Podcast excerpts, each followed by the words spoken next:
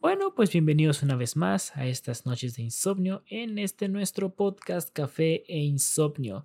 Nos encontramos con la, digamos, segunda parte del video de la tristeza, pero en este tiempo no hablaremos de la tristeza ni de cosas negativas, hablaremos de la felicidad. Una vez más, no desde una verdad absoluta, sino desde mis experiencias y de cómo yo lo vivo. Porque sí, ahorita soy bastante feliz. Cómo yo vivo la felicidad y también cómo pasé de ese momento amargo de la felicidad a este momento en el que estoy ahorita mismo. Una vez más, si quieren comentar sus experiencias o lo que los hace a ustedes felices, pueden hacerlo contactándose conmigo en mis redes sociales o en donde ustedes quieran, donde me puedan encontrar. Así que bueno, sin más, los dejo con este podcast. Ya saben que si quieren comentar algo, lo pueden hacer. Así que bueno, empecemos. Muy buenas a todos los que me están viendo una vez más en estos videos que son, ya saben, una plática aquí entre nosotros, ¿no? Un diario para mí, una plática con ustedes.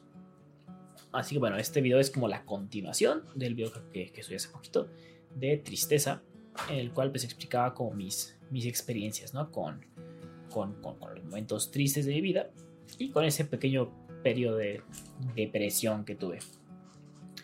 Pero bueno, no voy a hablar más del video pasado. Si quieren saber del video pasado, está atrás. Se los dejo en la descripción o ahí donde salga, ¿no? O al final del video igual lo pueden ver. Bueno, en este video de lo que vamos a hablar es, como dice el título, de los momentos felices. Esta vez no vamos a irnos a lo negativo, vamos a ir full a lo feliz. Y una vez más, no a la felicidad como una verdad absoluta y que yo tengo la solución a la felicidad. No. Simplemente es como mis experiencias de lo que a mí me hace feliz y de lo que me ayudó a salir de este pinche círculo culero de estar triste. Así que bueno, sin más introducción, vamos a darle a este pedo, ¿no? Y pues bueno, ¿cómo fue el hecho de sentirme feliz ya? Yo siento que, a ver, un ejemplo muy claro es, piensen en lo más sencillo. Muchas veces lo más sencillo es lo que te hace feliz. Yo siempre, incluso cuando iba con la psicóloga y todo eso, y la hablaba con otras personas, yo un momento muy feliz que encontraba, o que aún siento que se volvió un momento súper feliz ya en este año, antes de la pandemia, por supuesto, que era llegar de la escuela para los viernes. Llegar de la escuela, si traía el carro, normalmente los viernes no tenía carro, así que me era súper chido ir en taxi o en camión, por ahí me gusta bastante. y bajarme en una pizzería que está aquí por donde vivo.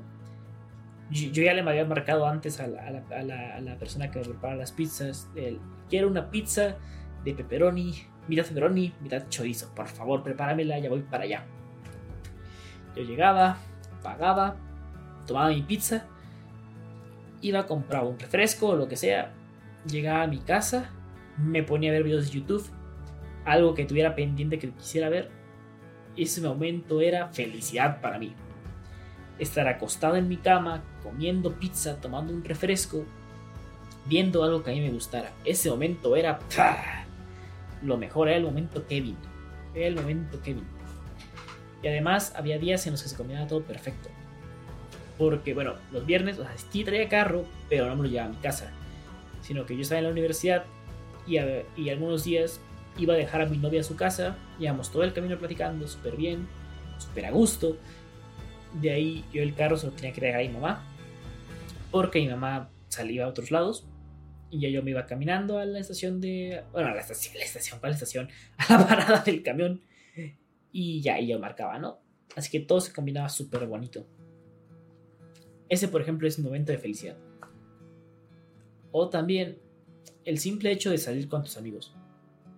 O sea, si tienes la suerte, la facilidad de tener amigos que llevan cerca de ti, como yo lo tengo, o ni siquiera que llevan cerca de ti, pero que puedas tener contacto con ellos, eso es lo mejor. No, la verdad es que no se nieguen a eso. Yo cometí el error de cuando estaba triste pensar que lo iba a resolver solo y tal. Y no, la neta, muchas veces solamente necesitas una pinche carcajada de los amigos. De acordarte de las pendejadas que hacen, de acordarte de las pendejadas que tú haces. Y con eso tienes bastante ya. Con eso de verdad tienes bastante. O sea, volver a hacer las cosas que a ti te gustan, no, posiblemente no dejar de hacerlas. Haz lo que te gusta. Si a ti te gusta, pues, o sea, piensa en lo que más les gusta hacer. Y si en algún momento lo dejaron de hacer o tienen pensado dejarlo o ahorita mismo no lo están haciendo, no mames, háganlo. Yo la verdad sí, yo siento que ese es el consejo que daría. No dejes de hacer las cosas que te gustan, porque eso es lo que te hace a ti. Eso es lo que te hace ser tú y eso es lo que te hace a ti feliz. Por algo te gustan. Así que no hay que dejar de hacer las cosas. Yo siento que es como el consejo más grande a la hora de pensar en, para mí, en felicidad. Estar con, o sea, rodearte de las personas que quieres, que sabes que te van a ayudar.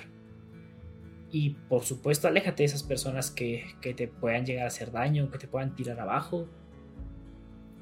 Y si es una persona a la cual de plano odias y tal, el odio no va a desaparecer. No voy a venir con un discurso motivacional de perdona, nada. Si lo odias, lo odias. Si te cae mal, te cae mal. Eso no va a cambiar. Pero no dejes que eso decida tu estado de ánimo.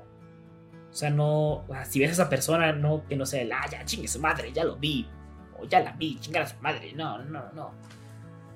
O sea, tú lo odias, o la odias, o lo que sea, pero no dejes que eso defina tu estado de ánimo. No dejes a manos de una persona que no vale la pena tu estado de ánimo. En serio, rodearte de las personas que tú quieres.